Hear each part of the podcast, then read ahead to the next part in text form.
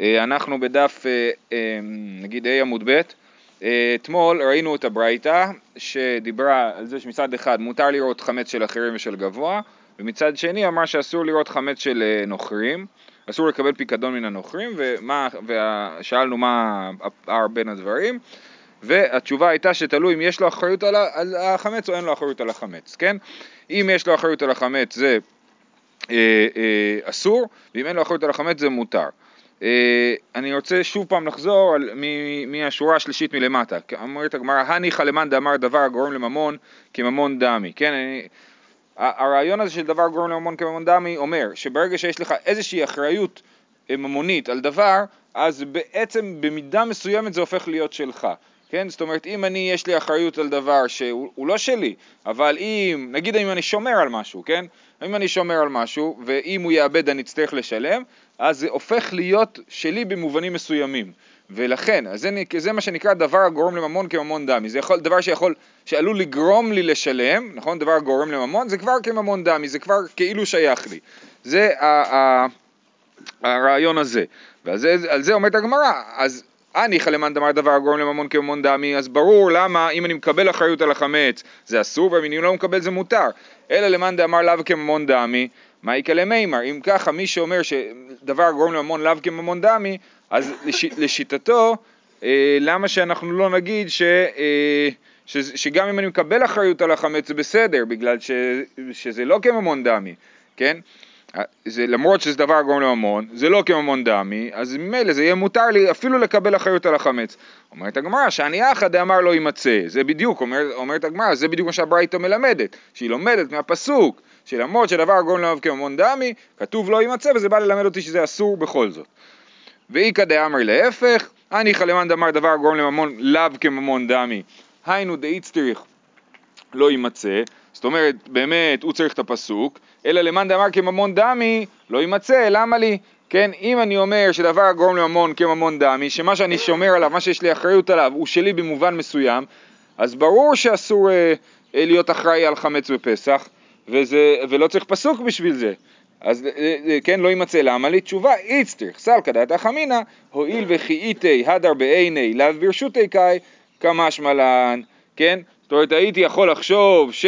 כיוון שאני אחראי על החמץ, וכל עוד החמץ נמצא, קיים בעינו, כן, אני לא צריך לשלם אותו, אני מחזיר את החמץ, ש... זאת אומרת, הגוי שם אצלי חמץ, ולקח את החמץ שלו בסוף.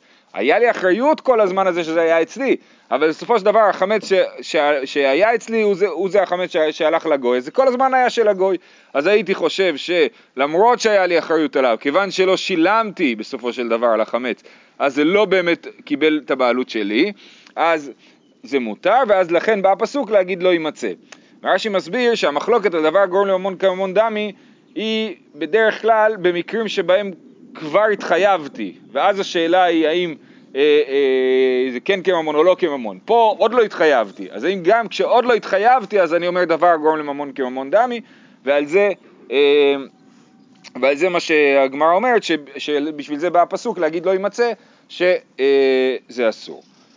עכשיו, כיוון שדיברנו על רעיונות כאלה של, אה, של אה, אחריות, על, כאילו סוג של אחריות ושותפות בדבר גורם לשינוי של בעלות, אז הגמרא שואלת דברים דומים קצת.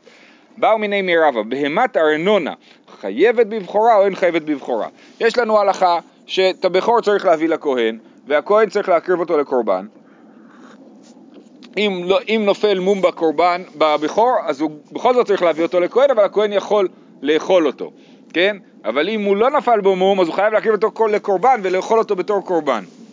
מה לעשות שהיום אין בית מקדש ואי אפשר להקריב אותו לקורבן, אז מה שעושים זה שותפות עם גוי, כן? אני עושה שותפות עם גוי, וזה הלכה למעשה, כן? לאנשים שיש להם אה, עיזים, מי שיש לו עז בהיריון, וזה הריון ראשון שלה, יכול להיות שיצא בן, ואז יהיה לו דין של בכור, מה יעשו? יעשה שותפות עם גוי, אה, יקנה לו חלק מהעז, ואז אה, אה, הוא לא יצטרך להביא את הבכור, כן, להביא את הבכור לכהן, בגלל שיש לנו דין שכתוב, אה, כתוב, לי כל בכור בישראל, אז, אם, אז זה דווקא בישראל, אם יש אה, לנוכרי שותפות בעניין, אז, אז הוא פטור.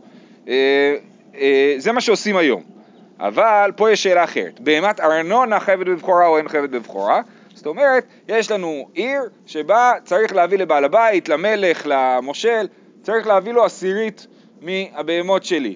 אז האם נגיד שזה כבר נחשב לשותפות של הגוי, כי אני ממילא צריך להביא לו עשירית מהבהמות, אז אה, לא צריך לעשות שותפות ספציפית עם גוי על, על הבכור הזה, כבר יש אה, שותפות של המלך, הוא שותף בכל מה שיש לנו, נכון? אה, שואלת הגמרא, באו מיני מירבה, בהמת ארנונה חייבת בבכורה או אין חייבת בבכורה? ואז היא מפרטת, כל איכא דמצי מסלק לי בזוזי, לא קמים בעלן דחייב. כי קמים בעלן, איכא דלא מצי מסלק לי בזוזי. השאלה היא, יש מקום שמצי מסלק לי בזוזי. המלך אמר, תביאו לי מעשר מהבהמה שלכם. עכשיו יש מלך אחד שאומר, אני רוצה את הבהמה שלכם. אם לא תביאו לי את הבהמה, זה לא בסדר, כן? ויש, ש... ויש מקומות אחרים ששם הוא אומר, אני רוצה לעשות מהבהמה שלכם, אם אתם מעדיפים לשלם לי כסף במקום להביא לי את הבהמה, מצוין, אני מעדיף לקבל כסף, כן? אז זה מצי מסלק לי בזוזי, ואיך דלא מצי מסלק לי בזוזי זה שאין מצב להביא לו את הכסף, חייב להביא לו את הבהמה. אומרת, אז הגמרא מפרטת, כל איכא דמצי מסלק לי בזוזי לא קמים בעלן דחייב, כן? כי אם אני יכול לשלם, אז ברור שאין לו שותפות בבהמה. תשלם את הכסף, וה, והבהמות שלך, אז זה לא נחשב שותפות בבהמה והבהמה תהיה חייבת בבכורה. כי כמיבאי היכא דלא מצי מסליק ליה בזוזי מאי. במקום שבו אי אפשר לשלם כסף במקומו בבהמה, האם זה נחשב לשותפות של הגוי וה, והבהמה פטורה מבכור.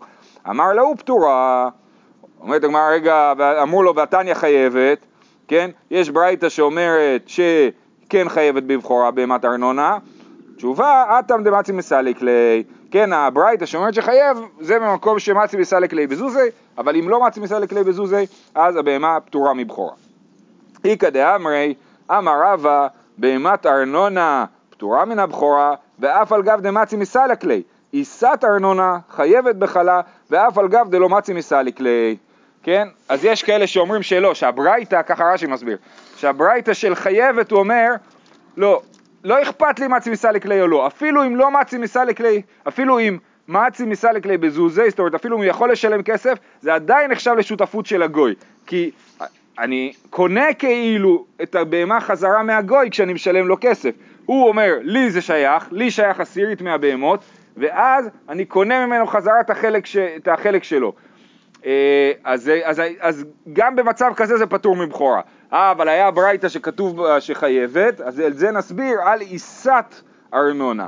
זאת אומרת, כשיש לנו מצב שהגוי לוקח גם מהתבואה, כן, האם אנחנו נגיד שאני מכין אה, חלה ואני צריך להפריש מזה למלך, אז האם גם צריך להפריש מזה חלה, כן, האם עיסת ארנונה חייבת בחלה או לא, כן, אומר רש"י, עיסת ארנונה חייבת, אף על גב דעיסת נוכרי פטורה ואוכל ישראל בלא חלה, דהריסותיכם כתיב. זו חייבת דלית לקה, אוקיי, בסדר, אז, כן, אז עיסת נוכרי אה, אה, פטורה מחלה, עיסת ישראל חייבת בחלה, ועיסת ארנונה חייבת בחלה, למרות שהיא אולי שייכת למלך. אף על גב דלא מעצים מסלק ליה. מה היא טעמה? אפילו אם הגוי מתעקש לקבל את החלה בעצמה ולא לא את הכסף, עדיין אנחנו נגיד שזה חייב בחלה. למה זה חייב בחלה? בגלל שבריאות בהמה איתלי קאלה, איסה לאיתלי קאלה, שזה קצת משונה, כן, אנחנו אומרים, שנייה, אנחנו אומרים בהמה איתלי קאלה, זאת אומרת כולם יודעים שלמלך יש שותפות בבהמות ולכן הבהמות פטורות מבכור, וחלה לאיתלי קאלה, אנשים לא יודעים ש... אה, באמת יש את העיסה הזאת אני חייב להביא למלך, או שבדיוק עכשיו אני מתחייב להביא למלך, אנשים לא יודעים את זה, אין לזה קול, ולכן זה חייב בחלה. זה קצת משונה, כי זה נהיה כמו דין שתלוי בקול, ולא, ולא דין עקרוני. זאת אומרת, עד עכשיו חשבנו שזה שאלות של בעלות אמיתית, האם יש, האם יש לגוי בעלות פה, או שותפות פה, או שאין לגוי שותפות פה. ופה אנחנו אומרים, זה לא קשור לשאלת השותפות, זה לא משנה אם מצי מסלק לי בזוז או לא, אלא מה שמשנה זה האם איתלי קאלה או לא איתלי קאלה. מי יודע מה אתה אוכל ומה אתה לא אוכל? איך השכנים יודעים מה הפרשת ומה לא הפרשת? נכון. זה הכוונה. איתלי קאלה הכוונה שלא יודעים בדיוק. כן, כן, אבל למה שזה יעשה הבדל עקרוני לחלה? בסדר, זו שאלה מעניינת. אנחנו ממשיכים. תנו רבנן, נוכרי בעוד בעניינים האלה של אחריות וחמץ של גוי. נוכרי שנכנס לחצרו של ישראל ובצקו בידו. כן, נכנס הגוי עם אה, פיתה לחצר שלי, אין זקוק לבאר, כי זה של הגוי, זה ביד של הגוי, הכל בסדר. הפקידו אצלו, זקוק לבאר, בא הנוכרי אומר לי, עכשיו אתה שומר לי על הפיתה הזאת, אז אני חייב לשרוף אותה מיד. ייחד לו בית, אין זקוק לבאר. אם אני אומר לגוי, סבבה, שים את זה פה, זה המקום שלך, אני לא נוגע, תעשה עם זה מה שאתה רוצה, אז הוא לא צריך לבאר את זה. שנאמר לא יימצא, כן? אז הגמרא אומרת, מה זאת אומרת שנאמר לא יימצא? איך זה מלמד את הדין הזה? כן, נכון, הפוך, ייחד לו בית, אין זקוק לבאר, שנאמר לא יימצא, הרי לכאורה זה כן נמצא. מייקה אמר, אומרת הגמרא, אמר רב פאפא הרי שקאי, הפסוק שנאמר לא יימצא לא מסביר את ההלכה האחרונה, אלא מסביר את התחלת הברייתא. ואחי כאמר, הפקידו אצלו זקוק לבאר, שנאמר לא יימצא. זה מה שזה בא ללמד, כן? למה אה, אני חייב? כי הוא הפקידו אצלו, קיבלתי אחריות על הדבר, ולכן אני צריך לבאר את זה. תכתוב את זה על הרשת. אז רב אשי באמת חושב שיש לו תירוץ יותר טוב. רב אשי אמר לעולם הסיפא קאי ואחי כאמר ייחד לו בית אין זקוק לבאר, שנאמר לא יימצא בבתיכם והי לאו דידיו דנוכרי כי כמאיל לביתי דנפשי כמאיל כן, ברגע שאני איחדתי לו בית, כאילו הבית הזה, או מקום בבית, פינה בבית, כאילו זה הופך להיות שטח של הגוי, לא שלי, ולא יימצא בבתיכם, כן? אז זה לא הבית שלי עכשיו, זה הבית שלו, כן? אז זה מה שהפסוק מלמד. זאת אומרת, הציטוט של הפסוק היה קצר מדי, היו צריכים לצטט את כל הפסוק. מקום זה פעולה ממשית. אז זהו, עכשיו הגמרא מזה טמאה, שמזה שאיחוד מקום זה באמת הופך להיות הבית של הגוי, מה פתאום? אפילו בשכירות, אפילו אם אני אשכיר לו מקום זה לא הופך להיות הבית של הגוי. אומרת הגמרא, אה, למימר דשכירות קניא? אתה רוצה להגיד ששכירות קונה? לא נכון. ואתנן במסכת עבודה זרה, אף במקום שאמרו להשכיר, לא בית דירה אמרו, מפני שמכניסים לתוכו עבודה זרה, כן? זאת אומרת, כתוב שיש מקומות שמותר להשכיר בית לגוי ויש מקומות שאסור להשכיר בית לגוי. ו, ואפילו במקום שמותר להשכיר, זה לא לבית דירה. אני יכול להשכיר לו בית בשביל אה, מחסן, בשביל דברים כאלה, אבל לא בשביל מגורים. למה? כי הגוי בא עם הפסל שלו לבית, וזה הבית שלי, אז יש לי פסל בתוך הבית שלי. סימן שאני משכיר לו בית, זה עדיין נשאר הבית שלי.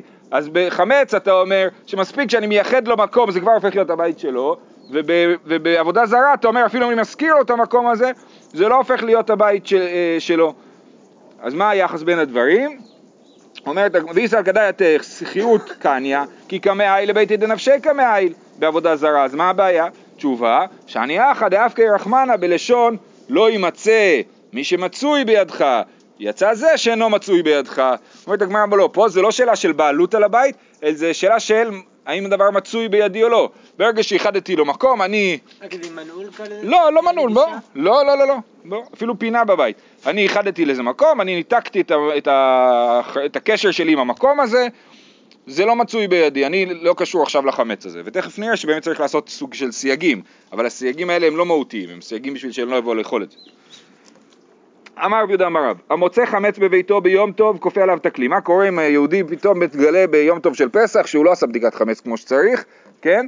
והוא מוצא חמץ, מה הוא עושה? אסור לו לטלטל את החמץ, זה מוקצה. כמובן שאסור לו לשרוף את החמץ. כופה עליו את הכלי, הוא מכסה את החמץ בכלי. שלא יבוא לאכול אותו. אמר רבא, אם של הקדש הוא, אינו צריך. אם הוא מגלה חמץ של הקדש בבית, הוא לא צריך לכסות אותו. למה הוא מכסה אותו? כדי שאף אחד במשפחה לא יבוא לאכול אותו, כן? ואם משהו של הקדש, כולם יודעים שלא נוהגים בהקדש, ו... אה, אז... יותר מחמץ? כן, כן, כי זה משהו שאפילו לא בפסח אתה לא אוכל אותו, כן? וחמץ אתה אוכל אותו לא בפסח, הקדש אתה אף פעם לא אוכל אותו. אז אה, אם של הקדש הוא אינו צריך. מה איתם? מבדי הבדילי מיני. מי שרואה איך הוא יודע שזה הקדש. אני לא יודע. זה רק בשביל אותו אדם, לא. כנראה, כן. מה, אבל, אבל אה, אני לא יודע איך הם יודעים, אבל הם יודעים, זה דבר שלא נוגעים בו, של הקדש. אה, אמר רבי יהודה אמר רב חמצו של נוכרי, עושה לו מחיצה עשרה טפחים משום היכר. אם באמת נוכרי שם אצלי חמץ בבית, לא יודע מה, איחדתי לו מקום, או לא קיבלתי אחריות, כל מיני דברים כאלה, אז מה עושים? עושים מחיצה עשרה טפחים. ואם של הקדש הוא אינו צריך. ושוב פעם, מה? מה? זה לא בניין? אז כן, אז, אז רש"י מסביר שזה לפני פסח, זאת אומרת הנוכרי שם אצלי לפני פסח, אני יודע שזה אצלי בפסח, מה אני עושה? אני עושה מחיצה עשרה טפחים, כן? למה על חמץ שאני מוצא ביום טוב ומספיק כלי ופה צריך לעשות מחיצה עשרה טפחים, אז רש"י מסביר שכלי זה משהו זמני, מישהו יצטרך את הכלי הזה וייקח אותו. אז אם זה רק ביום טוב אז תשים את, המחיצ... את הכלי הזה, במוצאי יום טוב תלך תשרוף אותו. על. החמץ של הנוכרי שהוא יכול להיות שיישאר אצלי כל הפסח, לא מספיק לשים כלי, חוששים שמישהו ייקח אותו, אלא צריך לעשות מחיצה עשרה טפחים. ואם של הקדש אינו צריך, מייתם המבדל בדילי אינשי מיני. ואמר רב יהודה אמר רב, המפרש והיוצא בשיירה קודם שלושים יום, אין זקוק לבאר. עכשיו זה דיני בדיקת חמץ, כן? אם בן אדם יוצא מהבית שלושים יום לפני פסח, הוא לא צריך לעשות בדיקת חמץ, לא, לא צריך לעשות בירור חמץ. תוך שלושים יום זקוק לבאר, תלוי אם יוצא לפני פורים או אחרי פורים, כן? פורים זה שלושים יום לפני הפסח. עכשיו יש מחלוקת למה התכוון רב. אמר אביי, עד אמר תוך שלושים יום זקוק לבאר, לא אמרן אלא שדעתו לחזור, אבל אין דעתו לחזור, אין זקוק לבאר. הכל תלוי בשאלה אם הוא מתכנן לחזור בפסח הביתה או לא. אם הוא מתכנן לחזור הביתה בפסח, אז הוא צריך לעשות בדיקת חמץ. ואם לא, אז הוא לא צריך לעשות אפילו אם הוא יוצא אחרי פורים, אפילו אם הוא יוצא תוך שלושים יום לפסח. אז רבא אומר לו בדיוק הפוך, אמר לרבא ואי דעתו לחזור אפילו מראש השנה נעמי, אם הוא מתכנן לחזור בבית בפסח, כן, אפילו אם יוצא בחנוכה או בראש השנה, הוא יצטרך, הוא מתכנן לחזור הביתה בפסח, הוא יגיע בפסח, ימצא לחמנייה באמצע הבית שלו בפסח, אז זה ברור שהוא צריך לעשות בדיקת חמץ, אלא מה שכתוב שמי שיוצא 30 יום לא צריך לעשות בדיקת חמץ, אה, מי שיוצא פחות מ-30 יום צריך לעשות בדיקת חמץ, זה, זה כשהוא מתכנן לא לחזור הביתה בפסח. אז יש הבדל אם הוא יוצא לפני 30 יום או בתוך 30 יום. מה ההבדל? ש-30 יום לפני פסח זה כבר, הקדושה של פסח כבר נמצאת פה, כן? זאת אומרת, כבר אנחנו מתחילים לחשוב על פסח. אתה לא יכול, זה זלזול גדול מדי לצאת מהבית כשכבר פסח אה, ברקע בלי לעשות בדיקת חמץ. אלא אמר אבד, אמרת קודם שלושים יום אין זקוק לבאר, לא אמרן אלא שאין דעתו לחזור. אבל דעתו לחזור, אפילו מראש השנה זקוק לבאר. ואז דרבה לטעמי, והולך רבה לשיטתו, דאמר רבה, העושה ביתו אוצר, קודם שלושים יום אין זקוק לבאר, תוך שלושים יום זקוק לבאר. אני עכשיו מביא בלות של קש גדולות אצלי במחסן, כן? אני יודע, אני שם אותם שם, והן נשארות שם, כן? עכשיו יכול להיות שיש למטה חמץ, כל מיני חיטה מהמשלוח הקודם, כן? שהחמיצה. אז מה, אז מה הדין? אם אני מתכנן, עושה אוצר ביתו אוצר, אם קודם 30 יום, לפני פורים, אז אני לא צריך לפני זה לנקות ולהוציא את החמץ מתחת. אין זקוק לבאר. תוך שלושים יום זקוק לבאר, וקודם שלושים נמי לא אמרן, אלא שאין דעתו לפנותו. אבל דעתו לפנותו, אפילו קודם שלושים יום נמי זקוק לבאר. כי מה? כי מה קורה בדעתו? אם אני דעתי לפנות, אם דעתי בפסח להשתמש באוצר הזה, במחסן הזה, ולהוציא משם את החיטה, אז, אז אני אוציא את החיטה, והחיטה תהיה שם על הרצפה, אז זה אסור, כן? רש"י מסביר שהסיבה שבאוצר אה, אני פטור כאילו מביאור חמץ זה בגלל שזה כמו, כמו החמץ שנפלה עליו מפולת, שפטור מלבאר אותו, כן? אה, הוא לא נגיש לי. עכשיו, אבל אם אני מתכנן שהוא כן יהיה נגיש לי, מתכנן לפנות את האוצר בתוך אה, פסח, אז אה, אני צריך לבאר לפני כן. שואלת הגמרא, מאיפה באה שלושים יום? אנא שלושים איה וידתיו, כדתניא. שואלים ודורשים בהלכות הפסח, קודם הפסח שלושים יום. כן, אז שלושים יום לפני פסח צריך להתחיל ללמוד הלכות פסח, ולכן גם, כיוון שאז פסח ברקע, חושבים על פסח, אז צריך גם אה, לעשות בדיקת חמץ. גם בסוכה יש לנו דין של שלושים יום, בדוגמה בסוכה אה, ישנה. סוכ... נכון? אם מישהו שם את הסוכה, יש מחלוקת בית שמאי בית הלל לגבי סוכה ישנה, לשיטת בית שמאי שסוכה ישנה פסולה, מה זה סוכה ישנה? 30 יום לפני סוכות, כן? זאת אומרת, תמיד יש לנו את הרעיון הזה ש-30 יום לפני החג אתה כבר... הנה, הנה, זה זה, זה זה. כן? שואלים דורשים הלכות הפסח קודם 30 יום. רבי שמעון בן גמליאל אומר שתי שבתות. מה איתה עמד תנא קמא? כן, מאיפה תנא קמא יודע שצריכים 30 יום? שהרי משה עומד בפסח ראשון הוא מזהיר על פסח שני. כן, מה שקרה בפרשת בעלותך אם אני לא טועה, אמור לעשות פסח במדבר, בשנה השנייה, זה חשוב להמשך, בשנה השנייה שבני ישראל היו במדבר, אה, אמר הקדוש ברוך הוא למשה לעשות פסח, וזו הפעם היחידה שעשו פסח במדבר, נכון? ואז היו אנשים טמאים לנפש אדם, כנראה מנדב ואביהו הם נטמאו, ופינו אותם מבית המקדש ונטמאו, ואומרים זה לא פייר, אנחנו גם רוצים לעשות... אה, אה, פסח, ואז הוא ציווה אותם על פסח שני. 30 יום לפני פסח שני, הוא אמר להם את הדין של פסח שני. מכאן לומדים ששואלים ודורשים קודם החג 30 יום. אה, ורבן שמעון גמליאל אמר לך, הידי דאייר במילי דפיסחא, מה סיכלו לכל מילי דפיסחא? זאת אומרת, הוא כבר התעסק בפסח, זה לא מוכיח. כיוון שהוא התעסק בפסח, אז הוא דיבר על פסח, אבל זה לא מוכיח שבאמת 30 יום צריך אה, זה. אבל, אז מה איתם הדרשב"ג? מאיפה הוא הביא את השבועיים? שהרי משה עומד בראש חודש, הוא מזהיר על הפסח, כן? כמה זמן לפני פסח משה הזהיר על הפסח? שנאמר, החודש הזה לכם ראש חודשים, וכתיב דברו על כל עדת ישראל לאמור בעשור לחודש הזה, ויקחו להם איש שא לבית אבות שא לבית. אז, אז כן, אז הוא לימד אותם באלף ניסן, מה הולך לקרות בפסח, אז זה שבועיים מראש. אומרת הגמרא, ממאי דבריש ירחקאי, דילמה בארבע בירחה או בחמישה בירחקאי, אולי בכלל זה קרה בדלת או בה' בניסן, אז מה הקושייה? אנחנו יודעים שזה קרה באלף ניסן, איך אנחנו יודעים? כי כתוב החודש הזה לכם ראש חודשים, כזה רב שנתקשה משה בקידוש הלבנה וזה, ואז, אה, ואמר לו כזה רב וקדש, אז היה בראש חודש.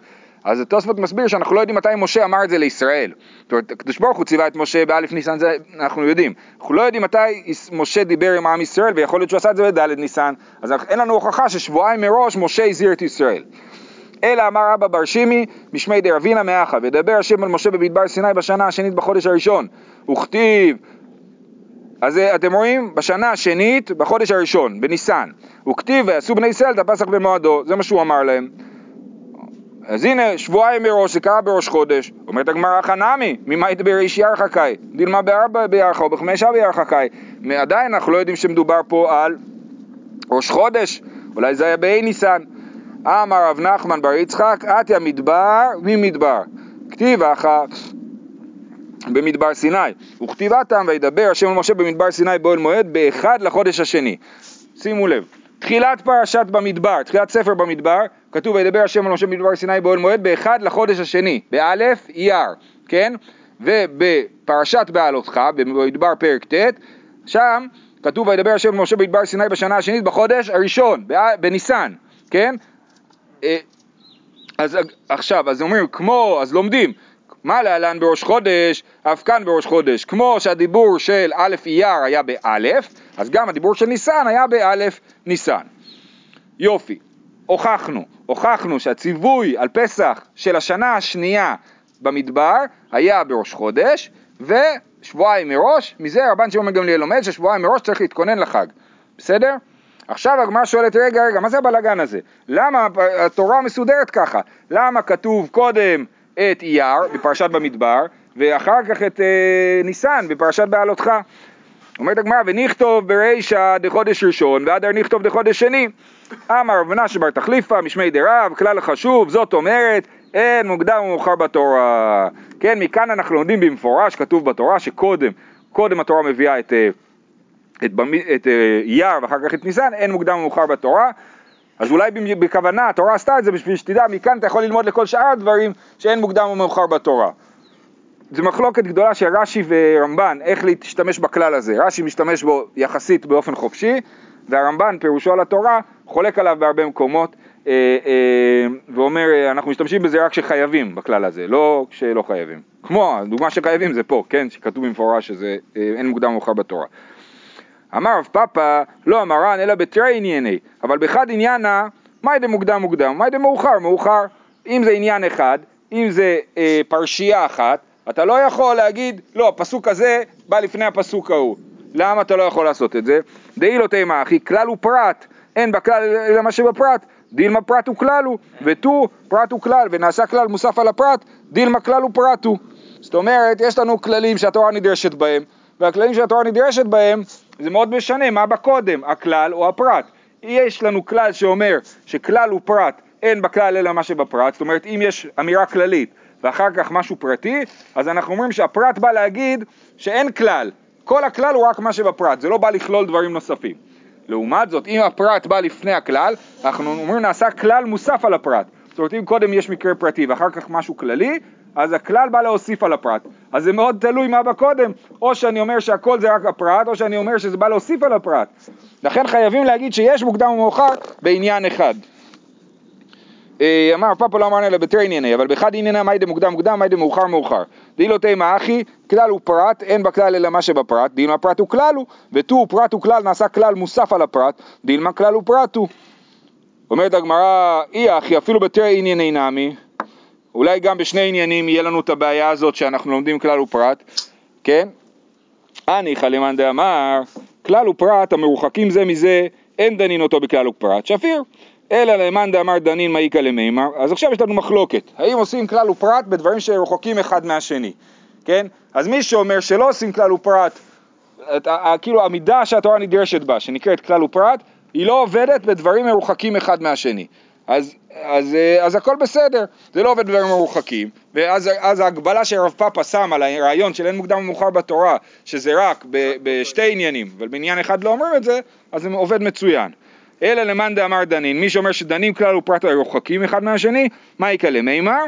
אומרת הגמרא, לא, אתה לא הבנת, אפילו למאן דאמר דנים, הנה מילי בחד עניינה, אבל בתרי ענייני אין דנים. זאת אומרת, גם מי שאומר שדנים ברוחקים, הוא מתכוון להגיד, נגיד עם רווח של פסוק, או משהו כזה, פרשייה אחת מההתחלה והסוף, אבל לא באמת מרוחקים שהם לא באותו מקום בכלל, כי שם באמת יש את הבעיה שאין מוקדם ומאוחר בתורה. זאת אומרת שאחד עניינה עניינה ומרוחקים זה לא אותו מושג כאילו? נכון, המרוחקים הכוונה היא בתוך אותו עניין מרוחקים שהם לא צמודים. אוקיי, בסדר, אנחנו חוזרים לענייננו. זאת אומרת, ראינו את העניין שבדיקת חמץ תוך 30 יום. דרך אגב, זה רלוונטי, כן? זאת אומרת, אם אנחנו, אם אני, אני לא, אבל יש משפחות שנוסעות למלון לפסח, נכון? מכירים את הסגנון הזה? אז יש משפחות שנוסעות למלון לפסח. האם הן צריכות לעשות, האם זה חוסך להן את הבדיקת חמץ בבית או לא? לא, זה לא חוסך, הן צריכות לעשות בדיקת חמץ. אז מה הם עושים? מוכרים את כל הבית לגוי. עדיין, זה בעייתי, זה בכלל לא פשוט שזה פוטר אותה מבדיקת חמץ. כי יש לנו חיוב, 30 יום לפני הפסח, לעשות בדיקת חמץ. אז אם אני נוסע למלון כבר מ... לא? לא, לא, לא, לא. רבא הסביר שאם אתה חושש שאתה חוזר, אז מראש השנה כבר אתה צריך uh, לעשות בדיקת חמץ, נכון? אבל אם אתה לא, אני יודע שאני הולך לכל הפסח, עדיין צריך לעשות בדיקת חמץ, אלא אם אני יוצא למלון כבר מפורים. בסדר? שזה מומלץ, אבל uh, לא כולם יכולים. למה? למה? אה, למה? צריך? כן. כיוון שכבר פסח פה כאילו, זה הנקודה של השלושים יום. פסח כבר כאן, כאילו, בעולם. אז אתה לא יכול לצאת מהבית שלך ולהגיד וואלה לא אכפת לי. עכשיו, אם אתה מוכר את הבית לגוי, זה סיפור, כאילו זה, זאת שאלה מעניינת. אם אתה לא מוכר את הבית לגוי, בוודאי ובוודאי שאתה צריך לעשות אה, בדיקת חמץ. בסדר, אפילו שאתה עושה, אתה אומר, אני עושה ביטול חמץ. לא, בכל זאת צריך לעשות בדיקת חמץ 30 יום לפני הפסח. ולמה צריך לעשות גם ביטול חמץ? או, טוב ששאלתם. אמר רבי יהודה אמר רב, הבודק צריך שיבטל, כן? מי שעושה בדיקת חמץ צריך לעשות גם ביטול חמץ. למה? מה היא טעמה? הנה, אם משום פירורין, מה נגיד? בסדר, הוא עשה בדיקת חמץ, הוא מצא את כל הלחמניות שבבית, אבל הפירורים נשארו. עוד... בסדר, נכון, אולי זה פחות בדיקת זית, אבל, אז, אה, אז לכן הוא אה, צריך לעשות ביטול חמץ. אומרת הגמרא, הרי מה הקטע של ביטול חמץ? ביטול חמץ זה להגיד, הדבר הזה הוא לא חשוב, הוא כמו עפר הארץ, נכון? אבל פירורים גם ככה לא חשובים. הפירורים הלא חשיבי, הם לא חשובים, אז מה אכפת לי? למה צריך לעשות ביטול חמץ? הם לא חשובים ממילא. וכי תימא, כיוון דמינטר לו אגב ביתי חשיבי, מה תגיד? הפירורים הם בתוך הבית, אתה שומר על הבית, אז ברגע שאתה שומר על הבית, אתה שומר גם על הפירורים שבתוכו, אתה מחשיב אותם, כן? עכשיו, אתה לא שומר על הבית בגלל הפירורים, אתה שומר על הבית בגלל הכלי כסף שיש לך. והפירורים הופכים להיות חשובים כי הם נמצאים במקום שמור. אומרת הגמרא, זה לא נכון. והתניא, סופי תאנים, ומשמר שדהו מפני ענבים. סופי ענבים, משמר שדהו מפני מקשאות ומפני מדלאות. כן, זאת אומרת, נגמר עונת הבציר, נשאר על עץ סופי ענבים, כן? זאת אומרת, כבר הענבים הלא טובים שלא כתבתי בהתחלה כי הם לא היו במצב טוב, ואני עכשיו כבר משמר את המקום הזה כי אני ליד הכרם יש לי מקשאות ומדלאות. אז אני, יש לי שומר ששומר על המקום, אז נגיד, אה, זה הופך את הענבים להיות חשובות כי יש שומר, נכון? אותו דבר עם סופי הענבים, הענבים שנגמר להם כבר סוס, סופי הענבים, סופי תאנים, ואני משמר את המקום מפני הענבים. בזמן שבעל הבית מקפיד עליהם, אז באמת יש לו בעלות. אסורין משום גזל, וחייבים במעשר. סוף, כאילו. מה? על אף שהם סוף? על אף שזה סופי תאנים, ואני משמר את שדה מפני הענבים, אז תלוי אם אני מקפיד או לא. אם אני מקפיד, אז באמת, א', זה שייך לי, ואסור לאנשים אחרים לקחת, וב', זה חייב במעשר, כי אנחנו יודעים שמשהו הפקר, הוא פטור מתרומות ומעשרות. עכשיו זה לא הפקר, כי אתה מקפיד על זה. מה הוא? הוא, הוא לא, או שהוא יכול להיות שהוא אדם לא עשיר, והוא צריך גם את זה, כאילו, גם את התאנים הפחות טובות. הוא לא, הוא מתכנן לשים איזה תאנים מיובשות, לא יודע. או שהוא סתם יקה. לא יודע. כן. אז הוא אומר. אה, כן. אה, אז בזמן שאין בעל הבית מקפיד עליהן, מותרין משום גזל ופטורין משום מעשר, הם הפקר גמור, כן? אז סימן שכשאני שומר על משהו ומשהו נוסף לא חשוב נשמר בדרך אגב, זה לא הופך אותו להיות חשוב. לכן כשאני שומר על הבית שלי, הפירורים לא הופכים להיות חשובים, אז ברור שהסיבה שאני עושה ביטול חמץ זה לא מפני הפירורים, כי הם לא חשובים כבר בפני עצמם. אז למה עושים ביטול חמץ? אמר רבא, זה משפט חשוב, למה עושים ביטול חמץ? גזירה שמא ימצא גלוסקה יפה ודעתי לוי. שמא הוא ימצא גלוסקה יפה ודעתו עליה. אומרת הגמרא, ואז הוא בעצם עובר בל יראה ובל יימצא, ברגע שהוא רואה את הגלוסקה, אפילו שהוא לא יאכל אותה, הוא יחשוב עליה, זה יחש... י... יהפוך להיות בל יראה ובל יימצא. אה, אומרת הגמרא, וכי משכחת לי לבט לי, אז בסדר, אז למה צריך לעשות ביטול חמץ כשהוא, אה, כשהוא עושה בדיקת חמץ? שיעשה, את- כתוב, הבוד, כתוב, הבודק צריך שיבטל, ואנחנו מבינים שהוא צריך לעשות את זה בזמן שהוא בודק, כן? כמו שאנחנו נוהגים לעשות, ביעור חמץ, בסוף בדיקת חמץ, נכון? אנחנו אומרים, כן, כל חמירה. וחמיה דיקה כן. ברשותי, בסוף בדיקת חמץ. אז למה? אם אתה נכנס פסח, אתה רואה לחמניה, תעשה ביטול חמץ. וכי משכחת לליבת לי, דילמה משכחת לי לבתר איסורי, אולי הוא ימצא את, הח- את הלחמנייה כבר בתוך פסח, אז מה?